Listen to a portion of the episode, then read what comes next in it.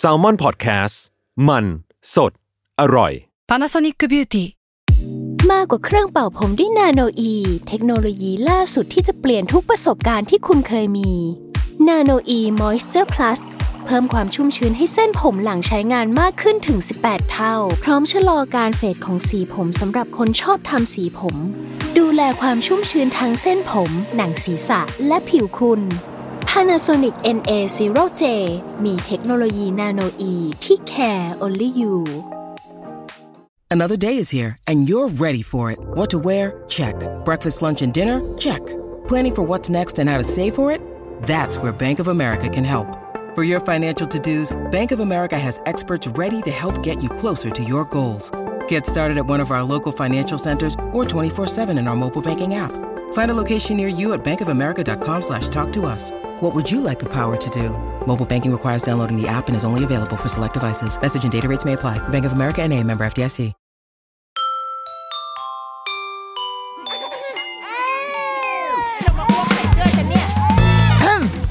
เดอะรุกี้มัมคุณแม่มือสมัครเลี้ยงกับนิดนก สวัสดีค่ะดอะรุกี้มัมคุณแม่มือสมัครเลี้ยงกับนิดนกค่ะ ไม่น่าเชื่อว่า รายการของเราได้เดินมาถึง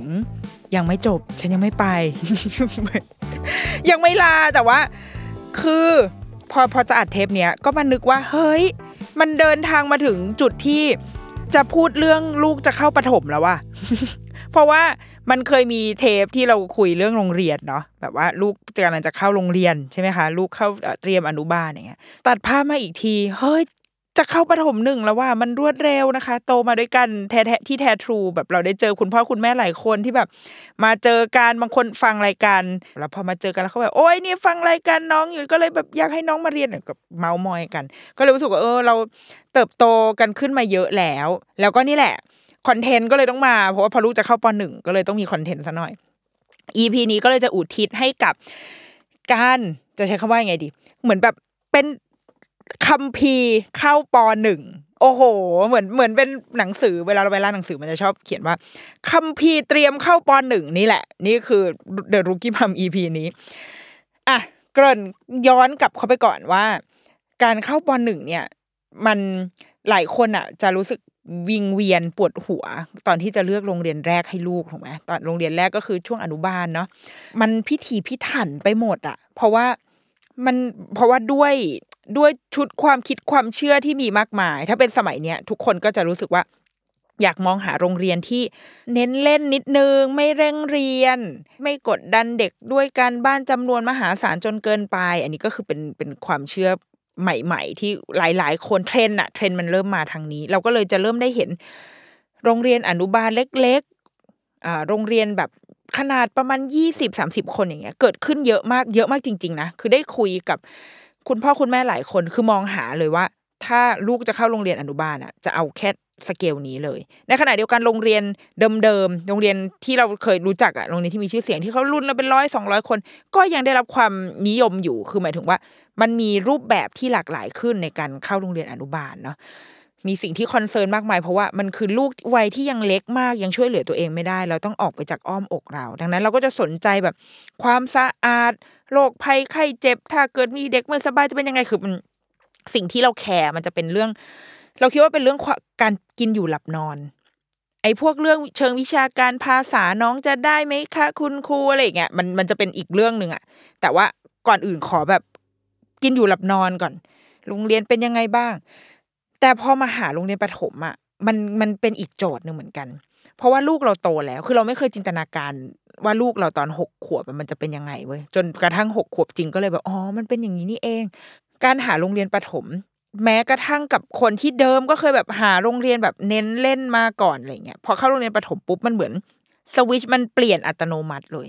ก็คือเปลี่ยนมาเป็นว่าเราสามารถที่จะ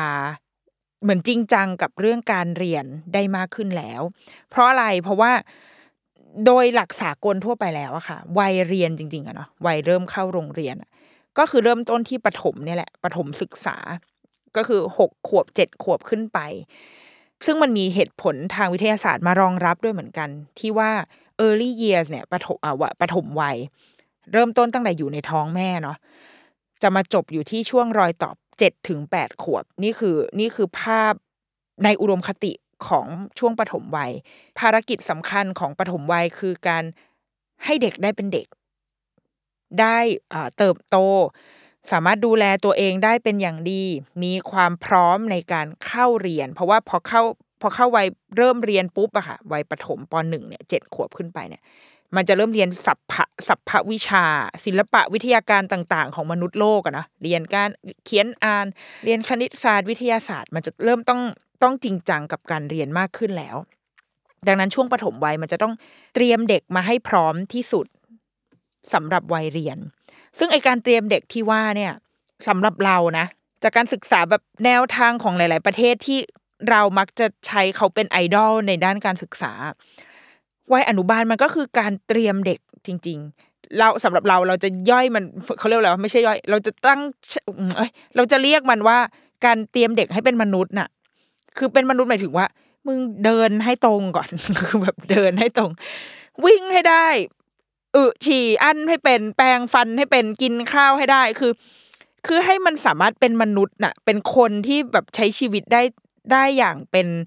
เป็นระบบระเบียบอะคือไม่ใช่แบบเป็นคนป่าเดินออกมายังแบบว่าเหมือนเมาคลีอย่างเงี้ยเดินมาแล้วแบบโหนบ้างปีนบ้างอะแต่ว่าควบคุมตัวเองได้ มีความสามารถในการที่จะควบคุม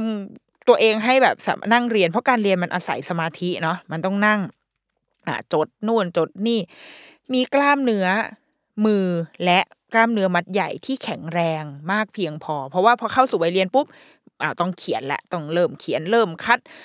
ต้องแบบอ่าใช้ร่างกายวิ่งไปนู่นไปนี่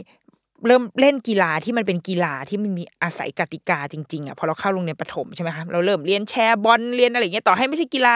เรียกแค่เล่นชักเยอมันก็มีกติกาแล้วมันต้องอาศัยร่างกายที่แข็งแรงมากขึ้น ดังนั้นโรงเรียนอนุบาลอะ มันจะต้องเตรียมสิ่งนี้ เอาไว้ให้โรงเรียนประถม นี่คือภารกิจหลัก เตรียมให้เขามีความสามารถในการควบคุมจัดการอารมณ์ตัวเองให้ได้ เพราะว่าพอเข้าวัยประถมปุ๊บ มันจะพัฒนาการของมนุษย์ มันจะ move ไปสู่การทำงานเป็นทีม move ไปสู่การมีสังคมการมีเพื่อน ดังนั้นในวัยอนุบาลเขาต้องเขาต้องมีตัวตนที่แข็งแรงมากเพียงพอ ก่อนที่วัยประถมเขาจะเอาตัวตนของเขาอะไปชนเข้ากับตัวตนของคนอื่น แล้วก็ สร้างออกมาเป็นแบบการทำงานกลุ่มการ discuss การคุยให้เหตุผลซึ่งกันและกันเลยนี่คืออีกภารกิจหนึ่งเขาเข้าสังคมได้ไหมเขาเป็นเพื่อนที่ดีหรือเปล่า เขาเล่นกับคนอื่น โดยที่แบบมีกติกาที่แน่วแน่เออรู้ยอมรับกติกาได้อะไรเงี้ยคือเหล่านี้ทั้งหมดอะคือสิ่งที่โรงเรียนอนุบาลจะต้องเตรียม แต่ว่า ซึ่งในหลาย ๆ ประเทศก็เป็นแบบนั้นจริง ๆ โรงเรียนอนุบาลก็คือเกิดมาหลัก ๆ เลยนะ เราคิดว่าเกิดมาเพื่อให้พ่อแม่เอามาฝากเลี้ยง เพราะว่าพ่อแม่ต้องไปทำงาน ก็คือเอาลูกมาเลี้ยงแล้วก็อ่าโรงเรียนอนุบาลก็เตรียมให้ เช็ดอึเช็ดชีสกินคงกินข้าวอะไรให้เรียบร้อยอะแล้วก็ที่เหลือก็คือเป็นภารกิจ เหล่านี้แหละที่ว่าไปทั้งหมด แล้วค่อยไปเริ่มเรียน สิ่งที่จำเป็นต่อการ ศึกษาในระดับสูงต่อไปในชั้นประถมหนึ่งที่เรากำลังจะเข้าไปเนี่ยค่ะ แต่ทีเนี้ยไอโรงเรียนในบ้านเราเนี่ย ก็ด้วยความที่มันใช้คำว่าเตรียมความพร้อมอะเนาะแล้วพอเราคิดว่าเออมันเด็กมันต้องพร้อมอะไรบ้างวะปหนึ่งอ๋อปหนึ่งต้องเรียนเริ่มเรียนแล้วไง เริ่มแบบต้องอ่านหนังสือหนังสืออ้าวงั้นเราก็ต้องเตรียมให้มันอ่านให้ได้ ด้วยการแบบย้อนย้อนกลับไปที่อนุบาลงั้นเด็กอนุบาลก็ต้องแบบ เริ่มได้บ้างแล้ว เพื่อให้เด็กประถมเขาแบบว่าทำงานกันต่อไปได้ ก็เลยมีการอะใส่นะชุดการการเรียนอ่านเขียนเรียนคณิตศาสตร์อะไรเงี้ยเข้าไปในในชั้นอนุบาล ทีนี้พอใส่เข้ามาเราคิดว่ามันเริ่มใส่เข้ามาเยอะเยอะขึ้นเยอะขึ้นไปเรื่อยๆเว้ยคือช่วงเนี้ยเราอะสนใจหนังสือพวกหัดอ่านหนังสือหัดเรียนหัดเรียนเขียนอ่านนะคะหนังสือภาษาไทยเบื้องต้นอะหนึ่งวันโอวันอะอารมณ์แบบว่า ถ้าจะสอนฝรั่งที่มันจะมารู้ภาษาไทยเนี่ย ควรจะ สอนยังไงใช้วิธีแบบไหน คือเราเราเองกำลังศึกษาอยู่ เพราะว่าพอมันถึงวัยที่ลูกเราจะต้องเรียนแล้วนะเราก็สนใจเองด้วย คือจำไม่ได้แล้วว่าตอนเด็กๆเราเราเริ่มเรียนภาษาไทยมายังไง เราเลยอยากเข้าใจ ก็เลยไปเอาตำลงตำรามา ตอนแรกเราก็ซื้อตำราเรียนชั้นปหนึ่งมาดูก่อนพอเอามาอ่านปหนึ่งเชี่ยชิบหายแล้ว คือถ้าลูกกูมาเรียนเล่มนี้คือตุยนะ คือมันแบบทำไมถึงเริ่มมาแบบนี้อะไม่มีทางอ่านออกแน่นอนอะ คือมันมันเริ่มมาแบบโบม อ่านคำเลย โดยที่พยัญชนะลูกตอนนี้ยังยังอืยังแยกขอขวดกับชอช้างไม่ออกเลยคือแบบอะไรวะ คือเพราะด้วยความที่เขาไม่เคยเรียนสิ่งนี้มาก่อนเนาะก็เลยเอางั้นเอาใหม่ ไปซื้ออ่าตำราเรียนอนุบาลสามมาแทนก็พอไปดูตำอนุบาลสามโอ้โห ก็ยังไม่ได้ว่ะ คือแค่อนุบาลสามที่เป็นวัยตอนนี้ที่ลูกอยู่อนุบาลสามเนาะไม่ได้ ก็ไม่คือศักยภาพไปไม่ถึงตรงจุดนี้ ก็เลยงั้นไปซื้อใหม่เลย สรุปว่าสกิลที่คิดว่าลูกเราตอนนี้ยทำได้อะอยู่ที่อนุบาลหนึ่งในตำราเรียนนะในตำราภาษาไทยที่เขาสอนกันเนี่ยอยู่ที่ประมาณอนุบาลหนึ่งแต่ว่าลูกกูอยู่อนุบาลสามว่ะคือฮัลโหลยังไงดี เลยค่อนข้างตกใจนิดหน่อยว่าโหสำหรับในเด็กที่สมมติผ่านการเรียนตำราแบบนี้มา เขามีพื้นฐานที่ว่าที่ใช้ชื่อว่าการเตรียมความพร้อมเนี่ย สูงมากเลยนะในขณะที่ลูกยังแบบกระท่อนกระแท่นกระปอกกระแปกอยู่เลยอย่างเงี้ย มันมันต่างกันค่อนข้างมากเหมือนกัน แต่ก็โอเค อันนี้เราเรามูฟไปก่อน เพราะว่ามันก็เป็นสิ่งที่เราเราเขาเรียกว่าอะไรเรายอมรับเงื่อนไขนี้ตั้งแต่แรกอยู่แล้ว ตั้งแต่ที่จะให้ลูกเรียนโรงเรียนแบบนี้อยู่แล้ว และเราณวันนี้อะค่ะณวันที่ลูกอยู่อนุบาลสามอะเรายังไม่คิดว่าเป็นปัญหา เพราะอะไร เพราะว่า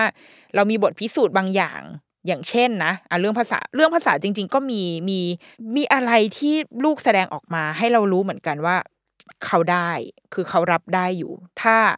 ถ้าให้เขานั่งเรียนจริง ๆ ปุ๊บเขาจะไปได้เลย มันมีหินบางอย่างมอบมาให้เราเหมือนกันเราเห็นอยู่ แต่ว่าเราเราจะยกตัวอย่างการเรียนคณิตศาสตร์ คือลูกเนี่ยเพิ่งจะแม่นตัวเลขหนึ่งถึงสิบอะเมื่อเมื่อน่าจะสักแบบปลายปลายอนุบาลสองเอง แม่นหมายถึงว่าแม่นแบบเห็นตัวเลขนี้แบบ ชัดเจนมากๆ ซึ่งไม่ได้ผ่านการท่องจำอะไรนะ ก็คือแบบผ่านการใช้ชีวิตน่ะในโรงเรียนนะเขาก็อะไรของเขาทำกิจกรรมอะไรของเขาเนาะเพิ่งจะมาแม่นจริง ๆ ใช้การได้แบบว่าเห็นป้ายกดตัวเลขอะไรมันรู้เรื่องอะเสร็จแล้วเราได้หนังสือมาเล่มหนึ่งมันเป็นเกมเกมคณิตศาสตร์เออเล่นแบบว่า เป็นเกมง่ายๆค่ะ แบบให้แบบมันเป็นโจทย์แบบโจทย์แบบสนุกสนุกมันไม่ใช่แบบฝึกหัดอะมันเป็นโจทย์ที่ให้เหมือนเป็นแนวเล่นเกมมากกว่าเล่นแล้วก็ระบายสีไปด้วยเอาเลขนั้นมาใส่เลขนี้อะไรเงี้ยเราอะเคยเห็นลูกเราอะแค่สมมติว่าเขาจะชอบมาถามเราว่าหนึ่งบวกสองได้เท่าไหร่แล้วก็แบบอะถามกูเหรอต้องการให้แม่ตอบหรือยังไง แล้วก็อ๋อสามอะต่อไปแม่ถามหนูบ้าง ก็เลยบอกอ๋อโอเค อยากให้ถามใช่ไหมเราก็ถามเขาก็จะฝึกเองอะ คือเหมือนเล่นเอง เล่นแบบปากเปล่า แต่พอมาเจอไอ้หนังสือเล่มนี้ค่ะ มันเริ่มมีสัญลักษณ์ สัญลักษณ์คือ ตอนแรกเขาก็งงเว้ยพอเปิดหน้านี้มาอะไรทำอันนี้มันคืออะไร เราก็แค่อธิบายไปว่าอ๋ออันนี้มันก็คือบวกเนี่ยก็คือเพิ่มเข้าไปไงสามเนี่ย พอเพิ่มเข้าไปอีกหนึ่งได้เท่าไหร่เขาก็อ๋อสี่อะแล้วอันนี้คืออะไรเครื่องหมายเท่ากับ ก็คือเริ่มค่อย ๆทำความเข้าใจกับประโยคสัญลักษณ์ แค่แบบเราคิดว่ามันแป๊บเดียวมากๆอะเขาทำได้ต่อแบบไปเป็นแบบห้าหน้าสิบหน้าสิบบท อะไรของมันอะนั่งทำแบบไม่ยอมหยุดไม่ยอมนอนจนแบบว่านอนเถอะลูกพอแล้ว เดี๋ยวค่อยมาทำกันใหม่ คือมันเอนจอยมากจนเราคิดว่าเนี่ย คือมันเด็กอะจริง ๆ ไม่ได้ต้องสอนอะไรให้แบบเพื่อให้เห็นให้เห็นหลักฐานที่มันจับต้องได้เลยนะ แต่ว่ามันเป็นเวียนเวียนๆอยู่ในตัวเขานั่นแหละ แต่พอวันนึงพอเขาเห็นประโยคสัญลักษณ์แล้วเข้าใจมันปุ๊บอะมันไปต่อได้ทันทีอย่างรวดเร็วเลยด้วยซ้ำนะ คือแบบมัน เราก็ทำได้กลายเป็นว่าตอนนี้แบบชอบมากสนุกมากอยากทำแบบ อยากแก้ปัญหา อยากเล่นเกม อยากแบบชอบโจทย์เลขอะไรเงี้ยซึ่งเราก็ยังยังยังยังเอาไว้อยู่ คือยังอยู่ในช่วงแบบ เป็นกองเซนเซอร์ชิปประมาณหนึ่งว่าโอเคเราเราจะให้อยู่ในระดับไหน เราก็ยังอยากให้เขาได้ enjoy กับการ ใช้ sense ของเขานำทางอยู่เนาะยังไม่อยากเอาพวกแบบฝึกหัดหรืออะไรเข้ามามาก ๆอะ่ะ ความคิดเราอาจจะเป็นแบบ ไม่ไม่ตรงกับคนอื่นเท่าไหร่บางคนก็รู้สึกว่าเฮ้ยนี่มันเป็นช่วงเวลาทองเลยนะ ที่แบบที่ถ้าเราให้เขาเขาจะแบบเขาจะไปได้อะไรเงี้ย แต่เราก็คิดว่าเรา มันมันยังได้อยู่ยังรอได้อยู่อีกนิดหน่อยเอออันนี้ตัดข้ามไปก่อน ทีนี้พอเด็กจบอนุบาลมา แต่ละคนก็จะมี เขาเรียกอะไรพื้นฐานที่ไม่เท่ากัน ผ่านโรงเรียนอนุบาลที่แนวทางไม่เหมือนกันอีก มีโรงเรียนอนุบาลที่เรียกกันแบบเรียกกันแบบชาวบ้านคือเรียกว่าอนุบาลวิชาการ แต่ตัวโรงเรียนเองไม่อยากให้เรียกหรอกนะเพราะว่าสมัยนี้มันฟังดูแบบเนาะมันไม่เพลย์เบสอะมันไม่เท่อะมันก็เขาก็จะไม่ค่อยอยากให้เรียกให้เรียกว่าบูรณาการหรือว่าแบบโรงเรียนอนุบาลที่เน้นสอบเข้าสาธิตทุยเอออะไรแบบเนี้ยมันก็จะมีแนวแนวหนึ่งอะมีโรงเรียนทางเลือกอะอย่างลูกเราเนี่ยอยู่ในกลุ่มโรงเรียนทางเลือก ก็จะ เดินออกมาด้วยความแบบตาใสอะอะไรอะไรคะอะไรกอไก่อะไรคะคือไม่ไม่รู้เรื่อง เดินออกมาแบบงงๆแต่ว่าก็จะมีมี character อีกแบบหนึ่งก็จะแบบว่าเป็นอาจจะเป็นเด็กสดใสหน่อยแม่งเล่นซนเจอต้นไม้ก็คือ หาไม่เจอคือมันอยู่ตามกิ่งไม้ยอดหญ้าอะไรอย่างเงี้ยอะก็จะเป็นอีกแบบหนึ่งเด็กโรงเรียนอินเตอร์ก็มีอินเตอร์นี่ก็แยกออกไปอีกแบบ US UK สิงคโปร์ญี่ปุ่นอะไรวะอีกเยอะเลยอะอะก็มีแล้วก็ใน นอกจากนี้ยังมีแบบแนวทางอื่นๆ เฉพาะตัวร์อีก เช่นมอนเตสซอรี่วอลดอร์ฟเรกจิโอเอมิเลียมากมายไปหมดโรงเรียนอนุบาลมากมาย แต่พอเป็นประถมปุ๊บ ภาพเราก็คือโรงเรียนประถมเนี่ย mass ที่สุดเลยก็คือโรงเรียนสพฐอะนะโรงเรียนรัฐบาลอะที่เป็นประถมแบบที่เราเรียนกันมาโรงเรียนที่ดำเนินรอยตามหลักสูตรของกระทรวงศึกษาธิการ ก็จะเป็นโรงเรียนที่มีจำนวนมากที่สุด ทั้งแบบเอกชนและแบบรัฐบาล เป็นโรงเรียนแบบ โรงเรียนมาตรฐานนะเราจะใช้คำว่าโรงเรียนมาตรฐานแบบที่เราโตมา เราก็โตมากับโรงเรียนแบบนั้น เราอยู่โรงเรียนเอกชนปกติเออโรงเรียนเอกชนที่ใช้หนังสือตำราของของกระทรวงนั่นแหละ ก็เรียนมาแบบที่เราเรียนเรียนกันมาต้องเรียนลูกเสือเนนารีอะไรเงี้ยเนาะทีนี้พ่อแม่หลาย ๆ คนที่เป็นแบบเราที่โตมาแบบนี้ก็จะรู้สึกว่าเฮ้ยไม่อยากอยู่ในแบบนั้นแล้ว เพราะว่ามันมีกฎระเบียบบางอย่าง หรือมันมีอะไรที่เรารู้สึกไม่ make sense ใช่ไหมบางทีก็เรียนหนักมั่งนู่นมั่ง ก็จะมีโรงเรียนที่ แตกออกมาก็คือโรงเรียนทางเลือกที่เป็นชั้นประถม ก็มีเหมือนกันหลาย ๆ โรงเรียนโรงเรียนทางเลือกก็จะอย่างเช่น บางที่ใช้แนวทางแบบพุทธศาสนาก็มีบางที่ใช้แนวทางแบบโปรเจกต์เบสบางที่ใช้แนวทางอะไรวะมอนเตสซอรี่แบบประถมก็มีเหมือนกัน คือก็มีแนวทางเฉพาะตัวของเขาอ่ามามาใช้ในการจัดการศึกษาในระดับประถมมีโรงเรียนอินเตอร์ ในระดับประถมด้วย โรงเรียนอินเตอร์ก็จะใช้หลักสูตรของแต่ละประเทศเข้ามาเอ่อมาใช้ แต่ละประเทศก็จะมีความเข้มข้นของของเขาเรียกอะไรของหลักสูตรอะที่แตกต่างกันไป นอกจากไอในประเภทของเรียนประถมแล้วอะมันก็ยังมีหลักสูตรข้างในอีก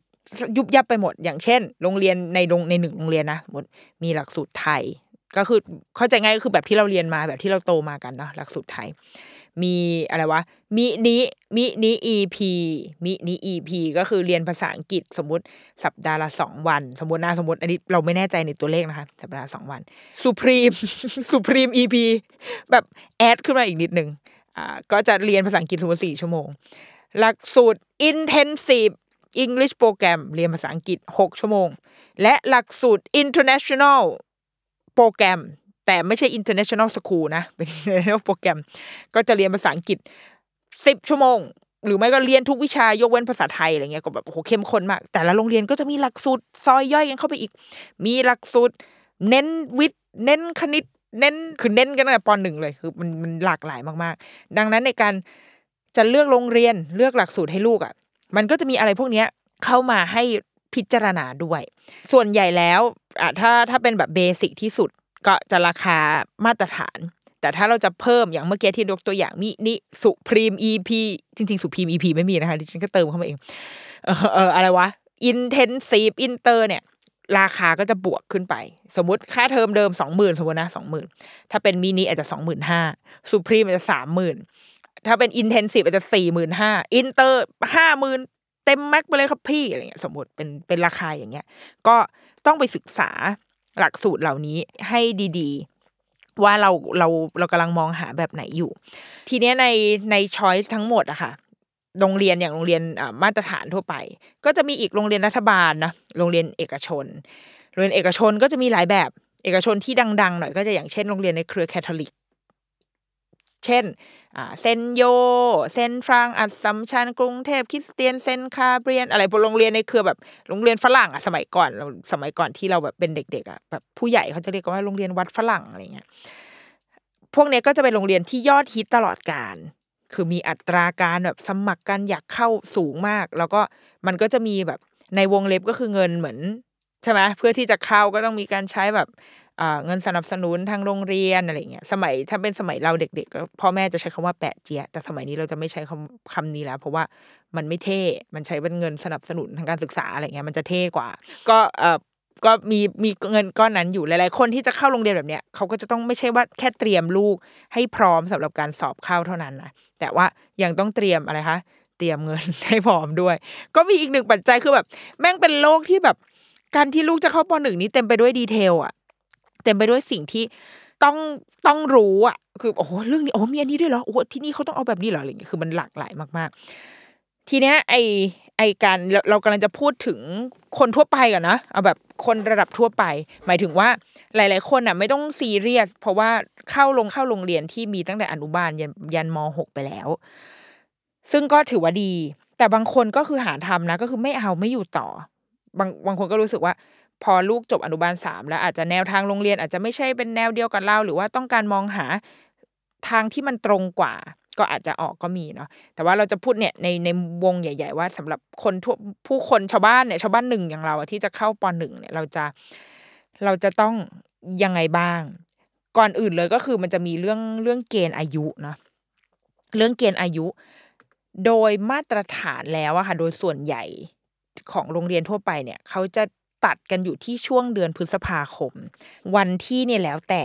บางที่ก็สิบหกมั่งสิบเจ็ดมั่งมันคือมันทำไมวะทำไมมันต้องยาก บางทีก็สามสิบมั่งถ้าเป็นโรงเรียนรัฐนะคะ ถ้าเป็นโรงเรียนรัฐส่วนใหญ่มันจะวันที่มันจะแบบแน่นอนมากๆ ถึงเนี่ย สมมติสิบหกพฤษภาคมปีนี้ ไปจนถึงอ่าสิบห้าพฤษภาคมปีถัดไป นี่คือเรนจ์นี้ ถ้าเกิดว่าแต่ว่ามันมีกรณี เช่น ถ้าอยากให้ลูกอะ เข้าก่อน สมมติเขาตัดเกณฑ์ที่วันที่อ่าสิบห้าพฤษภา แต่ลูกเราอะ เกิดยี่สิบพฤษภา แล้วอยากให้เข้าเรียนปีนี้เลยอย่างเงี้ยมันเข้าได้เว้ยแต่ว่าเราจะต้องจ่ายเงินเพิ่ม เพราะว่าเด็กเนี่ยจะไม่ได้รับเงินอุดหนุนจากกระทรวง อันเนี้ยไม่ค่อยเข้าใจเท่าไหร่ ถ้าเกิดใคร ถ้าเกิดใครแบบเข้าใจก็คือมาคอมเมนต์ได้นะคะ แต่เอาเป็นว่ามันมันมีอยู่ มันมีไอ้เรื่องไอ้เงินอุดหนุนอะไรเนี่ย ที่ทำให้ถ้าเกิดเด็กไม่ตรงเกณฑ์อะก็คือจะต้องจ่าย ซึ่งมันเข้าใจว่าไม่ได้แพงมากนะเป็นหลักพันสองพันนะคะแต่ถ้าไม่อยากจ่ายอะไรเลยก็คือ เข้าให้มันตรงเกณฑ์ไปก็จบ มีเรื่องวัยอายุที่จะต้องเอ่อเลือกเข้า แล้วก็แต่ถ้าเป็นผู้เรียนสาธิตอะโรงเรียนสาธิตเอ๋อเมื่อกี้ลืมพูดโรงเรียนสาธิตเนาะโรงเรียนสาธิตก็เป็นอีกหนึ่งแนวเหมือนกัน เป็นอีกหนึ่งกลุ่มโรงเรียนที่พ่อแม่ ให้ความสนใจจริง ๆ เราก็สนใจทำไมเราถึงสนใจสาธิตคือมีช่วงหนึ่งเคยหาข้อมูลเรื่องโรงเรียนสาธิตแล้วคือเราชอบในแง่ที่ว่า ด้วยความที่มันเป็นโรงเรียนที่ทำงานใกล้ชิดคือมันเป็นมันเป็นแลบอะมันเป็นแลบทดลองของคณะครุศาสตร์ คณะศึกษาศาสตร์ของสถาบันการศึกษาอ่าของสถาบันอุดมศึกษาในในประเทศเราอะนะคะ ดังนั้นมันเป็นพื้นที่ทดลองอะถ้ามันมีนวัตกรรมการศึกษาหรือมีแนวคิดอะไรที่แบบเฮ้ยมันเจ๋งมันน่าจะเอามาลองเนี่ย โรงเรียนสาธิตมันคือพื้นที่นั้นอะมันคือที่ที่คุณครูรุ่นใหม่ไฟแรงบางทีอาจจะอยากทดลองสิ่งนี้ นี่คือภาพแบบคนนอกนะ ideal นะเราไม่รู้ว่าข้างในจริง ๆ เป็นยังไง แต่ว่า เราชอบ energy ที่มันน่าจะต้องเป็นโรงเรียนที่มีพลวัตมากแน่ๆหมายถึงว่ามันพร้อมที่จะเปิดรับ พร้อมที่จะปรับเปลี่ยน พร้อมที่จะทำงานวิจัยอะพอพอมันมีคุณครูที่แบบเฮ้ยเราทำงานวิจัยเรื่องนี้ดีกว่าว่า สมมติเราใช้วิธีการฝึกอ่านเขียนแบบนี้กับเด็ก มัน work ไหม ถ้ามันได้ผลดีขึ้นเออโอเค โรงเรียนเราจะได้ปรับใช้ คือมันมันพร้อมจะปรับเปลี่ยนอะ มันคือข้อดีของโรงเรียนสาธิตในในความคิดของเรานะ แล้วก็เชื่อว่าทำให้พ่อแม่หลาย ๆ คนอะ ชอบโรงเรียนสาธิตด้วย ยังไม่รวมว่าหลายคนก็บอกไปเรียนสาธิตแบบสังคมดี เป็นลูกอาจงอาจารย์อะไรอะอันนั้นก็ก็เป็นเหตุผลอื่น ๆ แต่สำหรับเรานะ เราอะเราสนใจในข้อนี้มากกว่า ว่ามันมีพื้นเป็นพื้นที่ทดลอง ซึ่งหลาย ๆ โรงเรียนที่ไม่ใช่โรงเรียนสาธิต โรงเรียนสาธิตมันจะ under เอ่อ under เขาเรียกอะไรสมัยก่อนแต่ก่อนเขาเรียกทบวงมหาวิทยาลัยใช่ไหมคะสมัยนี้มันคืออวปะใช่ปะกระทรวง คือมันจะ under ไม่ใช่กระทรวงศึกษา มัน under คนละอันนะแต่ว่าเราเข้าใจว่าในสมัยเนี้ยหลาย ๆ โรงเรียนโรงเรียนเอกชนหลาย ๆ ที่โรงเรียนทางเลือกหลาย ๆ แห่งอะค่ะใช้กระบวนการแบบโรงเรียนสาธิตนี่แหละก็คือเป็นโรงเรียนเป็นพื้นที่ทดลองเป็นพื้นที่ของการเรียนรู้ร่วมกันของคุณครูและเด็กและมีแบบ หรือว่าถ้าคุณครูมีไปเจอนวัตกรรมทางการศึกษาอะไรบางอย่างมา สามารถเอามาใช้ในในโรงเรียนได้ ก็คือเป็นโรงเรียนที่ยืดหยุ่น เป็นโรงเรียนที่ค่อนข้างแอคทีฟเป็นโรงเรียนที่ปรับเปลี่ยนรูปแบบ มีพื้นที่ให้คุณครูและเด็กได้ทดลองได้อย่างเงี้ยหลาย ๆ ที่ทำแล้ว ดังนั้นจริง ๆ มันไม่ได้จำเป็นจะต้องเป็นสาธิตเท่านั้น ถ้าเราถ้าเราเอาเหตุผลนี้เป็นหลักนะ แต่ว่าถ้ามันมีเหตุผลเรื่องว่าสังคมลูกอาจารย์อะไรเงี้ยอันนั้นอันนั้นก็ห้ามไม่ได้ เพราะว่าที่อื่นมันอาจจะไม่มีไงคือลูกอาจารย์อาจจะอยู่ที่โรงเรียนสาธิตก็เป็นไปได้เหมือนกันอะตัดภาพมา ถ้าเป็นโรงเรียนสาธิตบางที่เกณฑ์อายุก็จะไม่เหมือน บางที่เขาก็จะรับที่แบบ เดือนอะไรวะ สิงหามั่ง กันยามั่งคือเกณฑ์อายุเนี่ยต้องไปศึกษาแต่ละที่ให้ดี แล้วถ้าเป็นไปได้นะคะ ดูตั้งแต่ลูกยังเล็กเลย คือแบบคือเหมือนศึกษาเอาไว้ก่อน เพราะว่าจริง ๆ ตั้งแต่เข้าอนุบาลด้วยซ้ำเพราะหลาย ๆ คนอะ เคยมาทักมาถามเราว่าเอออยากให้ลูกเรียนที่นี่จะแบบมันต้องยังไงดีปรากฏว่ามันเลยเวลาไปแล้ว เพราะว่าหลาย ๆ โรงเรียนบางทีเขารับก่อนล่วงหน้าหนึ่งปี แล้ว พอเรามารู้ตอนที่แบบลูกใกล้ๆจะเข้าโรงเรียนแล้วแบบอ้าวเฮ้ยชิบหายเขาปิดรับสมัครไปแล้ว หรือว่าลูกอายุเกินไปแล้ว หรือว่าไอ้จริง ๆ ลูกอายุจะเข้าปีหน้า แต่ว่าโรงเรียนอะเขามีเด็กเข้าครบหมดแล้วเขาทำกระบวนการคัดเลือกไปเสร็จหมดแล้ว อะไรพวกนี้จริงๆ เราทำความรู้จักเอาไว้ก่อนได้ เพื่อที่เราจะได้แบบไม่มาเสียดายทีหลังอะคือถ้าสมมติเราอยากเข้าโรงเรียนนี้ว่าอ้าวโอ้เข้าไม่ทันอะไรเงี้ยมันก็จะใช่ไหมมันก็จะแค่เข้าไปอ่านกับระเบียบการเองอะก็อ่านไปเรื่อยๆอะเข้าไปดูนู่นนี่ โรงเรียนอินเตอร์ก็จะเป็นอีกเกณฑ์อายุหนึ่งอีก แบบว่าส่วนใหญ่จะตัดที่ช่วงเดือนประมาณสิงหากันยาเนาะโรงเรียนโรงเรียนอินเตอร์ก็จะเป็นเกณฑ์นี้ แล้วก็การเข้าชั้นอะการนับชั้นของเรียนอินเตอร์ก็จะไม่เหมือนเราดังนั้นต้องเทียบวัยเทียบอะไรให้ดีด้วยคือดีที่สุดก็คือปรึกษาโรงเรียน เคยไปดูโรงเรียนอินเตอร์หลาย ๆ ที่ แล้วก็ด้วยความที่ลูกเราเรียนโรงเรียนไทยมาค่ะ เรียนโรงเรียนไทยแล้วก็ดันเป็นโรงเรียนไทยที่ไม่มีความรู้อะไรเลยด้วย ก็เลยเคยถามว่าอ่าถ้าน้องจะมาเข้าเนี่ย แบบ process มันจะต้องเป็นยังไงบ้างสำหรับบ้านที่สนใจอยากจะย้ายจากโรงเรียนไทยไปอินเตอร์เนี่ย มันมีสิ่งที่เราต้องทดเอาไว้ในใจด้วยก็คือ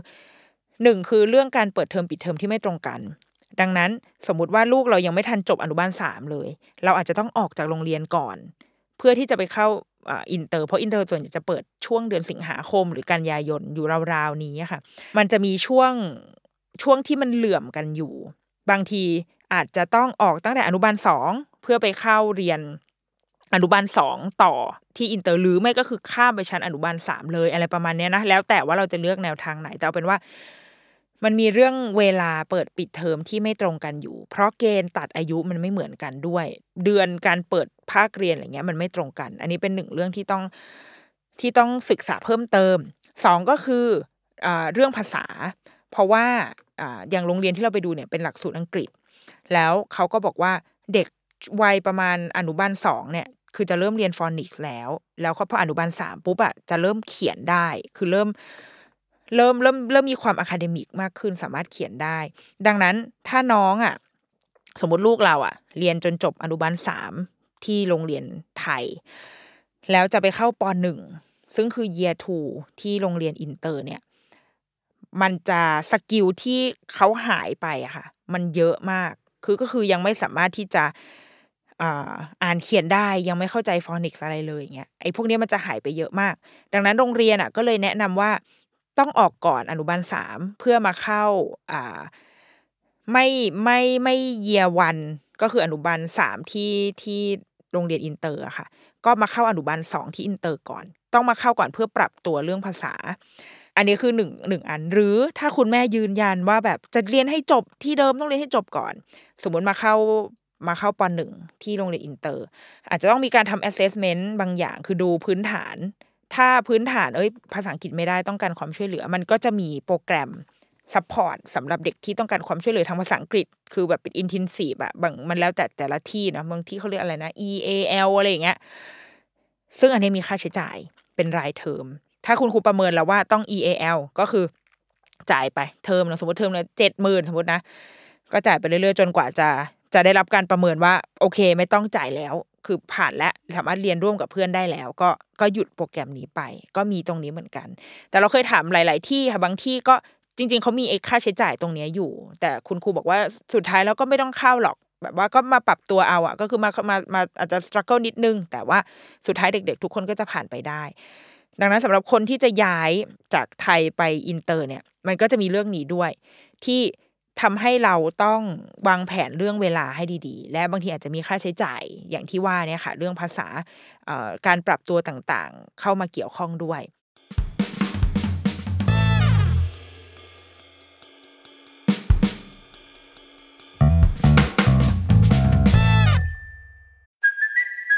Kaylee Cuoco for Priceline. Ready to go to your happy place for a happy price? Well, why didn't you say so? Just download the Priceline app right now and save up to 60% on hotels. So, whether it's Cousin Kevin's Kazoo concert in Kansas City, go Kevin, or Becky's Bachelorette Bash in Bermuda, you never have to miss a trip ever again. So, download the Priceline app today. Your savings are waiting. Go to your happy place for a happy price. Go to your happy price, Priceline. When you need mealtime inspiration, it's worth shopping Kroger, where you'll find over 30,000 mouthwatering choices that excite your inner foodie. And no matter what tasty choice you make, you'll enjoy our everyday low prices, plus extra ways to save, like digital coupons worth over $600 each week. You can also save up to $1 off per gallon at the pump with fuel points. More savings and more inspiring flavors make shopping Kroger worth it every time. Kroger, fresh for everyone. Fuel restrictions apply.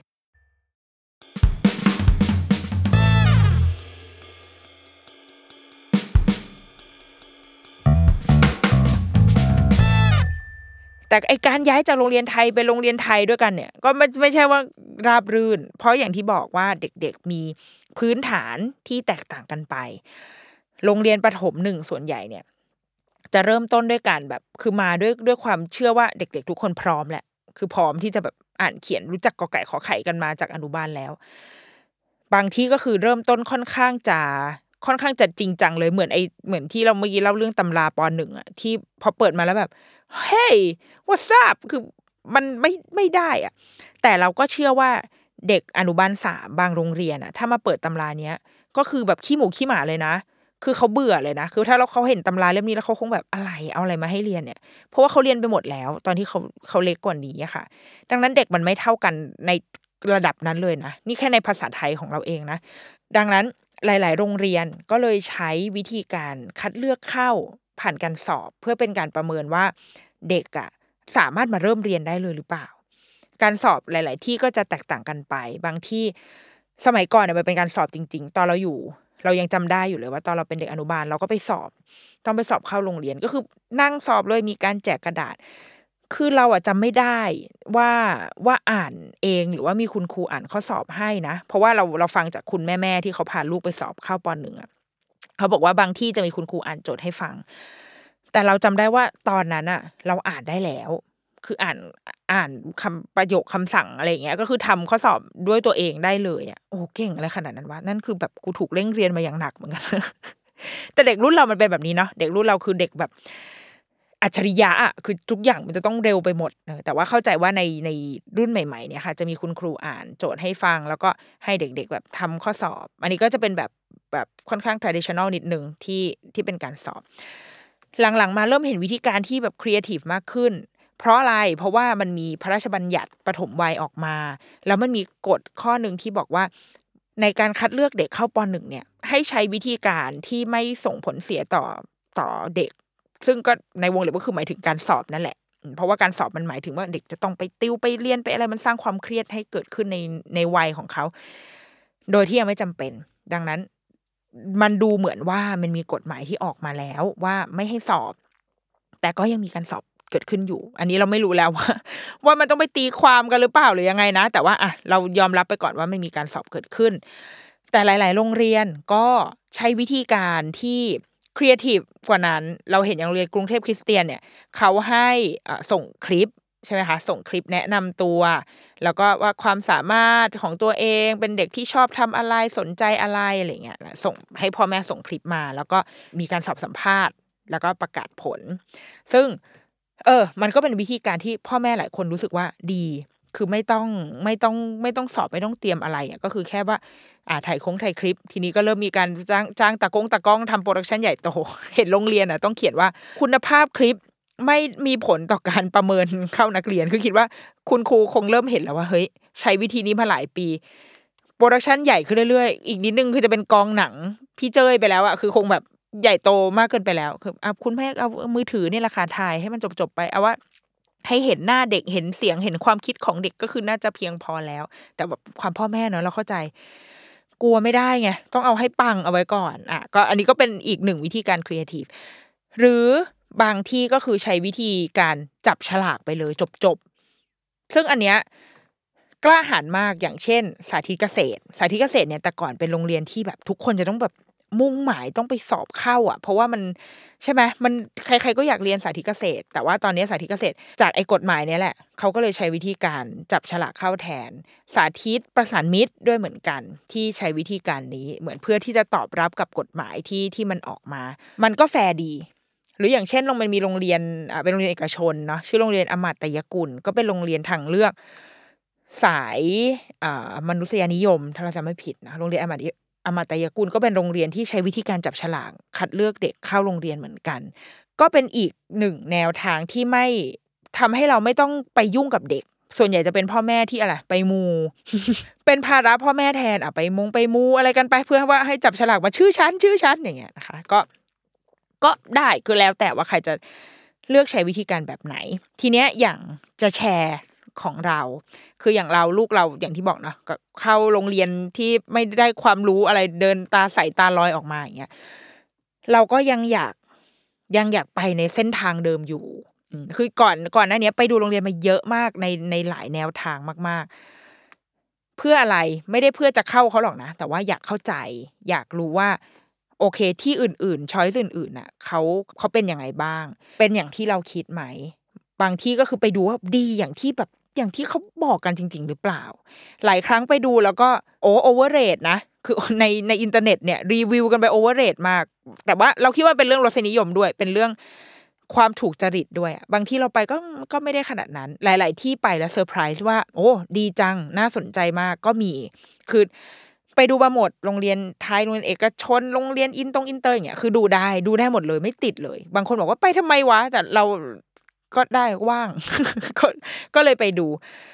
ดูเพื่อให้รู้ว่าเราขาดอะไร หรือว่าดูให้รู้ว่าเราเราไม่ได้พลาดอะไรไปใช่ไหมอะไรเงี้ยคือเราก็ยังอยากไปในเส้นทางเดิมอยู่คือยังเป็นยังเป็น comfort zone ของแม่อยู่ แล้วก็คิดว่าจะ ทำงานร่วมกันได้อะยังยังอยากแบบมีส่วนร่วมกันในการศึกษาทำงานร่วมกับโรงเรียนอะไรอย่างเงี้ยอยู่ค่ะ ก็ก็เลยยังเลือกโรงเรียนประถมที่เป็นแนวทางเดียวกับโรงเรียนอนุบาลลูกอะไปด้วยกันอยู่ เพิ่งผ่านการอ่ากระบวนการคัดเลือกมาเมื่อไม่นานมานี้นี่ยังไม่ประกาศผลนะ นี่คือฉันเอาฉันก็เลยไม่สามารถแบบพูดชื่อโรงเรียนได้เดี๋ยวเดี๋ยวเขาหาว่าเอามาเผา แต่ว่าอยากแชร์แล้วกันว่า เรารู้สึกว่ามันเป็นการเข้าปหนึ่งที่ไม่เด็ดไม่เหน็ดเหนื่อยอะไรอะ เออเพราะว่าหนึ่งก็คือมันไม่มีการสอบ พอมันไม่มีการสอบปุ๊บอะเรารู้เลยว่าเราไม่ต้องเตรียมอะไรลูกเราอะเพราะว่าสิ่งที่โรงเรียนอยากจะเห็นก็คือเห็นลูกเราเป็นลูกเราเนี่ยแหละ คือเห็นเขาเป็นเขา ไอกระบวนการของที่โรงเรียนเนี้ยค่ะ จะมีว่าโอเคอะซื้อใบสมัคร ซึ่งในใบสมัครเนี่ย ก็จะมี part ที่เป็น part ที่ทุกคนก็ต้องกรอกอะ เกิดที่ไหนบ้านอยู่ไหนเกิดเลือดกรุ๊ปอะไรก็ถามถามถามไปใช่ไหม แต่ว่ามันจะมีอีก part หนึ่งเป็น part ที่เหมือนสอบถามทัศนคติของพ่อแม่สอบถามแนวทางการเลี้ยงลูกความคาดหวังที่มีต่อลูกใดๆอะเดี๋ยวนี้หลาย ๆ ที่ก็ทำเนาะซึ่งแบบยาวมากวันนั้นนั่งกรอกเอกสารเท่าไหร่วะยี่สิบสามสิบหน้าปะสามสิบห้าหน้าปะคือนั่งกรอกจนแบบจนแบบเหนื่อยและท้ออะยังดีว่าแบบ Google มันเซฟเอาไว้ให้ตลอดนะ ถ้ามันไม่เซฟนี่ก็คือตุยเหมือนกันนะคะร้องไห้ ก็กรอกไปแนวทางการคิดยังไงคิดเรื่องนี้คิดเห็นยังไงสอบถามหน่อยเนี่ยก็ก็ก็ก็ก็ก็เป็นงานแม่คือเป็นเป็นงานแม่ลูกไม่รู้ลูกนอน ลูกนอนอยู่ ลูกเล่นอยู่ ลูกไปนั่งพับกระดาษนั่งเล่นอยู่เป็นแม่ล้วนๆเลย พอส่งเอกสารทุกอย่างเสร็จ ก็จะมีขั้นตอนของการประเมินพัฒนาการลูกเป็นอะให้ลูกมา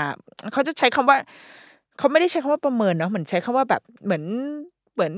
ไม่เออทดสอบประเมินอะไรประมาณนี้ค่ะ ซึ่งมารู้มารู้จากการถามลูกถามคนอื่นว่า มันก็เป็นการประเมินเดนเวอร์เดนเวอร์เนี่ยมันเป็นแบบทดสอบที่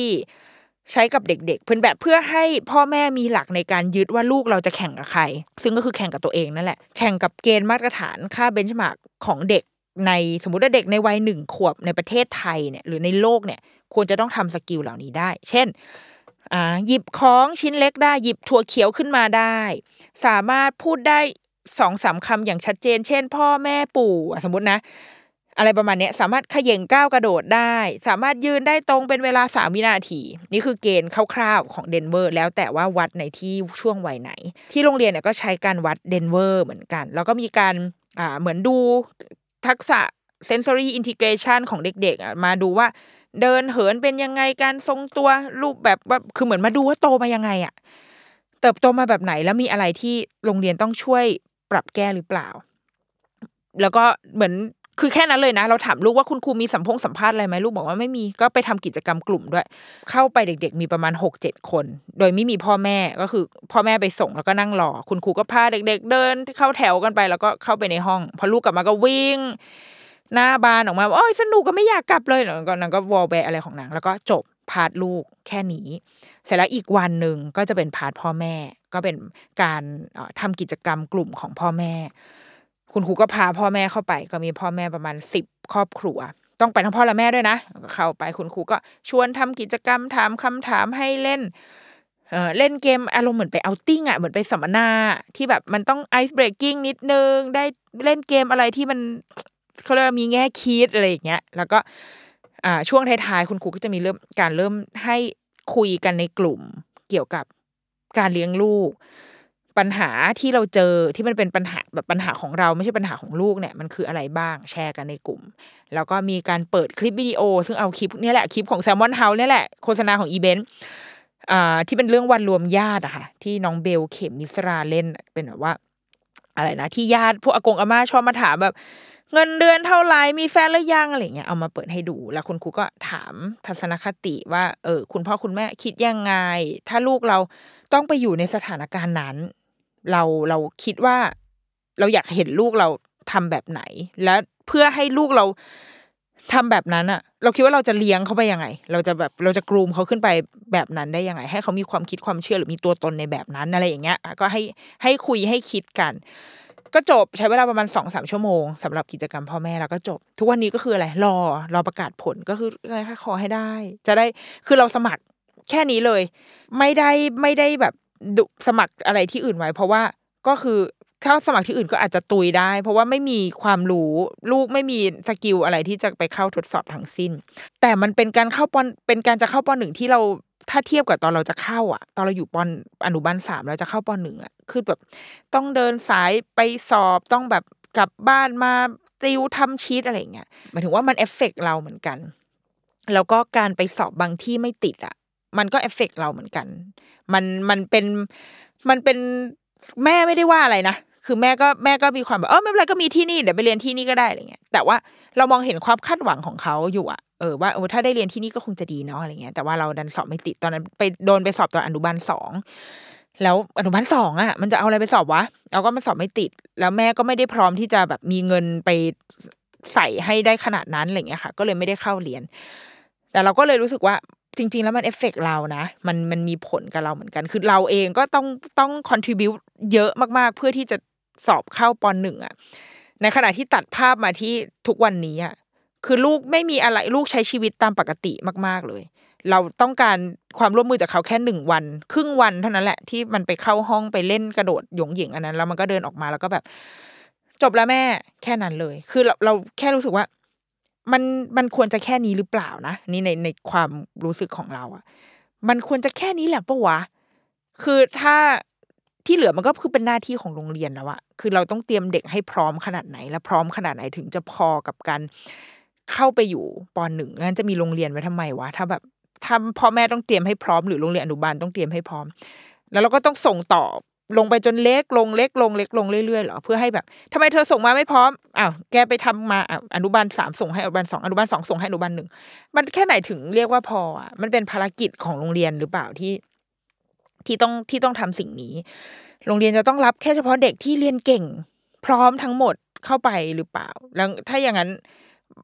มันจะแบบมีโรงเรียนเอาไว้ทำไมอะคือความน่าท้าทายของโรงเรียนคือการได้แบบเจอเด็กที่หลากหลาย แล้วไม่คันไม้คันมืออะวะแบบอยากสอนเด็กคุณครูอาจจะบอกว่าไม่ค่ะ เหนื่อย เหนื่อยเออก็อาจจะเป็นไปได้นะ แต่ว่า เออมันมันก็มีอะไรแบบเนี้ยที่เราอาจจะยังแบบไม่ค่อยเข้าใจเท่าไหร่ แต่ว่าเอาเป็นว่าในในสำหรับตัวเราอะค่ะ เราไม่ไม่เครียดอะไม่เครียดกับการจะเข้าปหนึ่งของลูกมากขนาดนั้น หรือต่อให้ความเครียดนั้นมันเกิดคือมันเกิดที่เรา เกิดที่เราที่ว่ากูจะเขียนตอบยังไงดีวะให้มันดูสวยอะให้มันดูแบบโรงเรียนอยากจะอยากจะรับฉันเข้าไปโรงเรียนอย่างเงี้ยแต่ว่าลูกเราไม่ไม่รับรู้ถึงความเครียดนั้น เพราะเราคิดว่ามันเขาไม่ได้จำเป็นต้องรับรู้ เขาไม่ต้องไม่ได้ต้องมาแบกรับความคาดหวังเพราะคนที่อยากให้ลูกเข้าโรงเรียนนี้คือเรา โอเค ลูกเคยไปดูโรงเรียนเออชอบเขาชอบจบ แต่เราคิดว่าสุดท้ายเขาไปอยู่ที่ไหนเขาก็ไปอยู่ได้แหละ เขาไม่ได้มีความคาดหวังกระเฮี้ยนกระหือรือแต่ว่าสิ่งนั้นคนคนนั้นคือเรา ดังนั้นคนที่จะต้องเครียดคนที่จะต้องแบบ ทำทุกอย่างที่ต้อง contribute ทุกสิ่งมันน่าจะเป็นเราพ่อแม่มากกว่า แล้วปล่อยให้เด็ก ๆ เขาแบบได้ใช้ชีวิตของเขาอะเนาะจริง ๆ ตอนนี้มีหลาย ๆ ที่มีคุณแม่เพื่อนลูกอะไรวะเขาเรียกอะไรเพื่อนลูกอะเออ ที่เข้าโรงเรียนที่ก็ค่อนข้างแบบมีชื่อเสียงแล้วก็โด่งดังด้านวิชาการเหมือนกันนะ แต่ว่าเขาก็ใช้วิธีการเข้าที่ที่ก็เหมือนคล้าย ๆ กันอย่างนี้เลยค่ะ คือ ส่งพอร์ตส่งผลงานเข้าไปแล้วก็ไปสอบสัมภาษณ์แค่นี้เลยจบ แม่ลูกก็คือยังไม่ได้ไม่ได้ต้องทำอะไรเหมือนกัน ลูกก็คือยังวิ่งเล่นวันที่มันไปสอบสัมภาษณ์ที่โรงเรียนมันก็ไปวิ่งเล่นที่สนามบอลอะไรอย่างเงี้ยแล้วก็รู้ตัวอีกทีก็คืออ๋อได้ละสอบผ่านล้วก็คือไม่ได้ไม่ได้ไม่ได้มีอะไรไปกระทบอะไรข้างในเขาทั้งนั้นอะเรารู้สึกว่า ภารกิจของพ่อแม่ภารกิจของโรงเรียนคือการทำยังไงก็ได้ที่จะรักษาวัยเด็กของเขาให้ได้แบบ อย่างละเมียดละไมละมุนละม่อมที่สุดหรือเปล่า หรือเราเลือกที่จะเอาให้เราง่ายเอาไว้ก่อน แล้วเด็กจะต้องรับอะไร ก็แล้วแต่เขาอะไรเงี้ยเราคิดว่าเป็นสิ่งที่สังคมเป็นสิ่งที่คนที่ทำงานในด้านเนี้ยต้องคุยกันให้ดีๆ ต้องกลับมาคิด ต้องคิดกับมันให้เยอะขึ้นกว่านี้นะ เราคิดว่านะพอเราเห็นอย่างเนี้ยไม่ได้จำเป็นว่าต้องเป็นโรงเรียนทางเลือกเป็นโรงเรียนแบบ โรงเรียนที่แบบทุกคนบอกว่าโอ้ยเพ้อฝันอะไรเงี้ยแต่เนี่ยขนาดโรงเรียนที่มีชื่อเสียงนะ เป็นโรงเรียนวิชาการเลยแบบเด็ก ๆ แบบโหเข้มข้นเลยโอลิมปิกวิทยาศาสตร์แล้วเขาก็กล้าหาญที่จะใช้วิธีการในการรับเข้าเด็กปหนึ่งอย่างไม่โยนความเครียดอะไรลงไปให้เด็กอะ่ะงั้นแสดงว่าทำได้นะ ไม่ใช่ทำไม่ได้ แล้วมาบวกกับว่าในตอนนี้เด็ก ๆ เองก็จำนวนเด็กเกิดน้อยลง